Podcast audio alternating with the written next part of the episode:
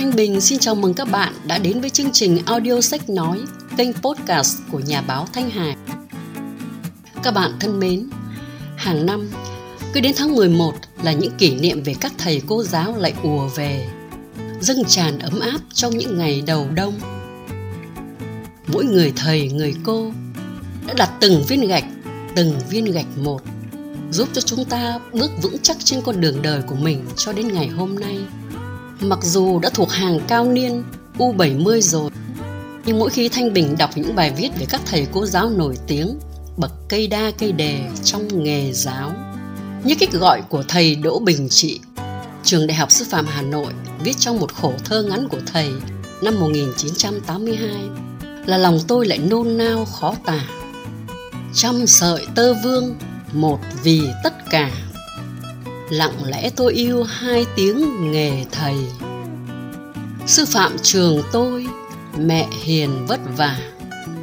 Tuổi lên đường, xin giữ chút hương bay. Hôm nay, thanh bình xin mời các bạn nghe bài tâm sự về thầy đỗ bình trị, tuổi cao, trí càng cao, của trần đức ngôn, lê lưu anh đăng trong sách kỷ yếu 70 năm sư phạm văn khoa, khoảng trời cây lớn trồi xanh của khoa ngữ văn trường Đại học Sư phạm Hà Nội xuất bản tháng 11 năm 2021 qua giọng đọc của Thanh Bình trên kênh podcast Nhà báo Thanh Hà được chia sẻ trên các nền tảng phân phối âm thanh như Buzzsprout, Apple Podcast, Spotify Podcast, Google Podcast, vân vân. Phiên bản audio sách nói này là quà tặng của hai nhà báo Thanh Hải và Bạch Hải để tri ân quý thầy cô giáo, các cựu sinh viên nhà trường cùng gia đình nhân kỷ niệm 70 năm ngày thành lập khoa ngữ văn trường Đại học Sư phạm Hà Nội và 39 năm ngày nhà giáo Việt Nam 20 tháng 11 năm 2021. Mời các bạn cùng nghe nhé!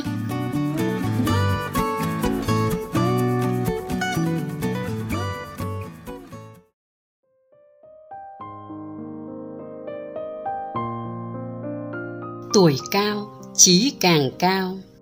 Tôi là học trò của thầy từ năm 1966 khi vào học năm thứ nhất khoa ngữ văn trường Đại học Sư phạm Hà Nội 1. Sau khi tốt nghiệp, tôi nhập ngũ. Đến năm 76 thì trở về. Những người đã qua quân ngũ như tôi lúc đó được nhà trường yêu ái lắm. Thầy nhận tôi về làm việc trong bộ môn văn học Việt Nam, nhóm văn học dân gian mà thầy là trưởng nhóm. Sau này, khi thầy làm chủ nhiệm khoa ngữ văn, vẫn kiêm nhiệm phụ trách nhóm văn học dân gian. Tôi gắn bó với thầy trong suốt những năm gian khổ của thời kỳ bao cấp, với biết bao nhiêu kỷ niệm vui buồn.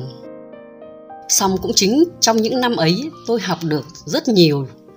Điều học được ở thầy mà tôi thấy quan trọng nhất là ý chí và nghị lực, cộng với tình yêu và lòng say mê khoa học. Thầy nói, làm khoa học không thể thiếu ngoại ngữ. Vốn tiếng Pháp của thầy rất tốt. Năm 1955, anh ruột thầy đi Trung Quốc về, tặng thầy cuốn Thép đã tôi thế đấy, bản dịch tiếng Pháp. Thầy đã đọc tác phẩm này từ hồi đó. Năm đầu công tác cùng thầy, ngày nào tôi cũng thấy thầy tự học tiếng Nga. Chỉ vài năm sau, thầy đã đọc được sách tiếng Nga và dịch nhiều tài liệu ra tiếng Việt. Chúng tôi trong nhóm bộ môn văn học dân gian như Lê Trường Phát, Nguyễn Bích Hà, Phạm Thu Yến và tôi vô cùng khâm phục thầy. Tôi được thừa hưởng nhiều kiến thức lý luận của văn học dân gian Nga qua các tài liệu dịch của thầy.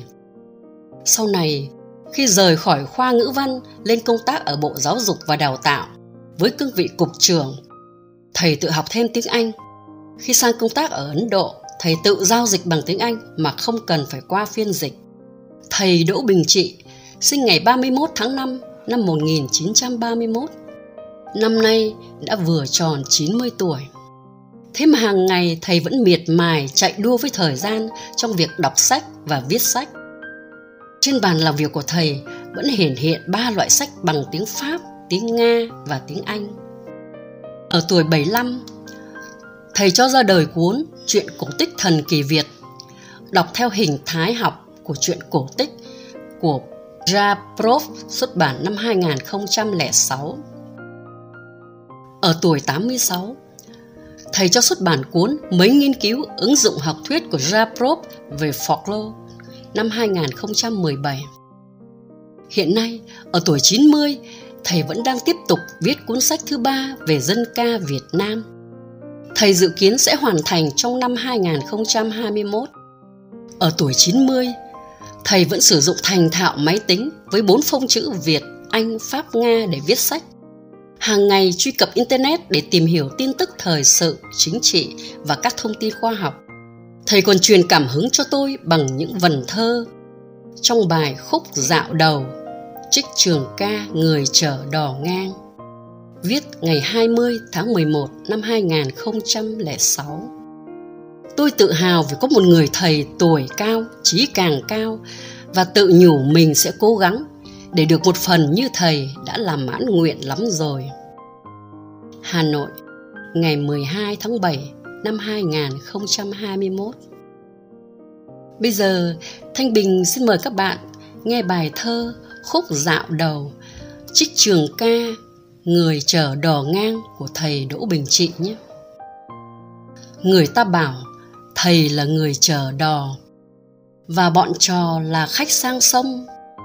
Họ không thấy dưới trời cao.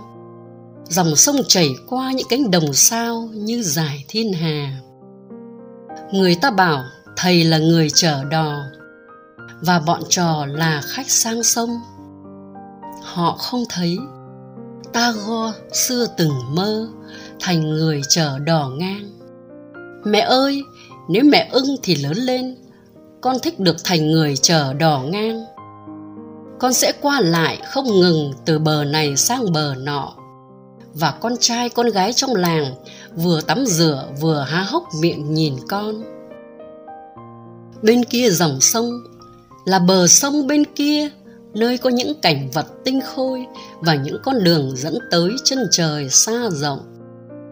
Người ta bảo, thầy là người chở đò và bọn trò là khách sang sông. Họ có nghe chăng tiếng hát con đò? Rằng bọn học trò về sau đã trở thành người chở đò theo thầy, chở những giấc mơ hồng sang sông.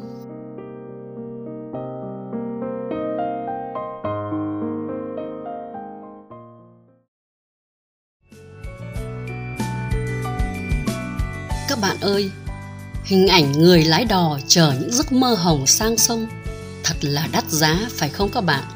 Dù cho cuộc sống luôn bộn bề đầy nỗi lo toan Dù cho thiên tai, dịch bệnh hoành hành Thậm chí có những lúc như muốn hủy diệt chúng ta Nhưng trong chính mỗi chúng ta đều có những giấc mơ hồng Tin vào một ngày mai tươi sáng Và sẽ luôn có những người lái đò những người thầy sẵn sàng chào đón đưa chúng ta đến những bến bờ mới Đúng không các bạn?